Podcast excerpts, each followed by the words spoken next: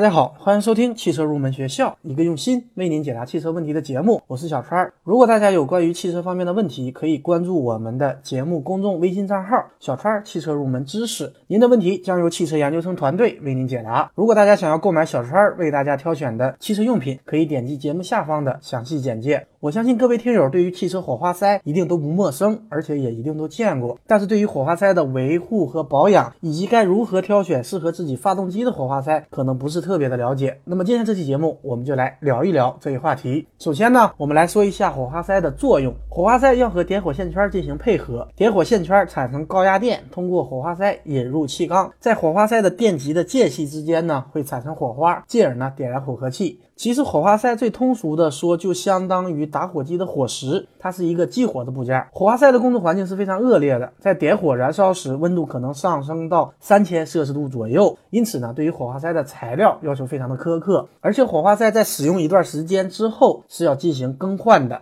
然后我们来讲一下，看一个火花塞的好坏，关键要看哪些指标。首先呢，就是火花塞的间隙，这是一个主要的技术指标。间隙过大，它难以形成火花；而间隙过小呢，火花则非常的微弱，而且容易发生漏电。第二个指标就是看火花塞的热特性。火花塞有冷型、中型和热型，在火花塞的型号当中，最后一个数字表示火花塞的热特性。那么不同的品牌可能会不太一样。有的数字大表示冷型，而有的数字大呢则表示热型。这个大家在挑选时要问清楚。那么虽然火花塞的尺寸是统一的，但是由于有冷、中、热三种不同的特性，我们应该如何挑选适合自己发动机的火花塞呢？这里教给大家一个方法。冷型的火花塞由于它的散热性能好，所以适用于高速高压缩比的大功率发动机；而中热型的火花塞它适用于中低速低压缩比的小功率发动机。这个是不能乱用的。大家要注意，如果中低速低压缩比的小功率发动机，而我用了冷型的火花塞，它可能会出现积碳的情况。所以呢，并不是所有车子的火花塞都是一样的。我们要根据自己的发动机的情况来选择火花塞。这里呢，再教给大家一个方法：如果是新的发动机，建议选择中热型的火花塞，这样呢不容易积碳。但是对于大修的发动机或者已经比较旧的发动机，由于已经存在了一定的积碳，建议大家选择偏向冷型的火花塞，它可以更好的对抗原来的油污和积碳。以上呢是根据火花塞的特性来进行挑选，然后我们来讲一下不同的材料。它的火花塞的挑选，现在市场上常见的电极材质有铜、镍合金、白金、铱金四种，金属的导电性能。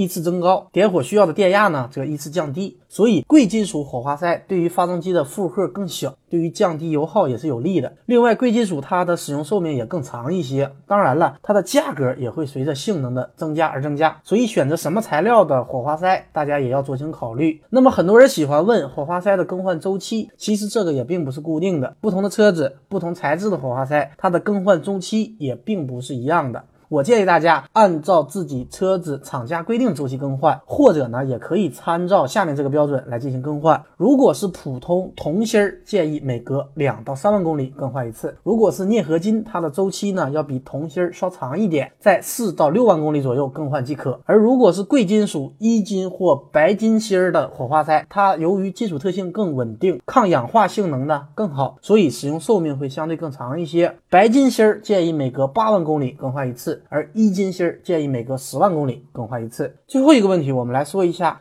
怎么判断火花塞它目前的工作状况是否良好呢？这里教给大家一个方法：如果电极以及绝缘体处它是呈淡黄色，则说明这只火花塞它的工作状态是良好的。如果火花塞电极上已经有黑色的附着物，那么这证明就是有病症了。这有可能是由于烧机油或者是积碳导致的。那么有时火花塞还没有到必须更换的程度，很多车主会选择清洗火花塞。但是清洗火花塞一定也要注意以下几个问题。首先呢是不要用火烧。现实当中很多人采用火烧的办法来清除电极以及裙部的积碳和油污。特别是一些摩托车常用这个办法，但是这个办法看似有效，其实是十分有害的。因为火烧的温度我们是很难以控制的，火烧以后它会有小的裂纹，我们也很难以发现，这样呢反倒会留下隐患。另外呢，也不要用金属或者砂纸来清理积碳，正确的方法应该是用专用的设备清洗，或者教给大家一个方法，将火花塞浸泡到酒精或者汽油里一段时间，然后用毛刷再进行清洗，这是一个比较有效的方法。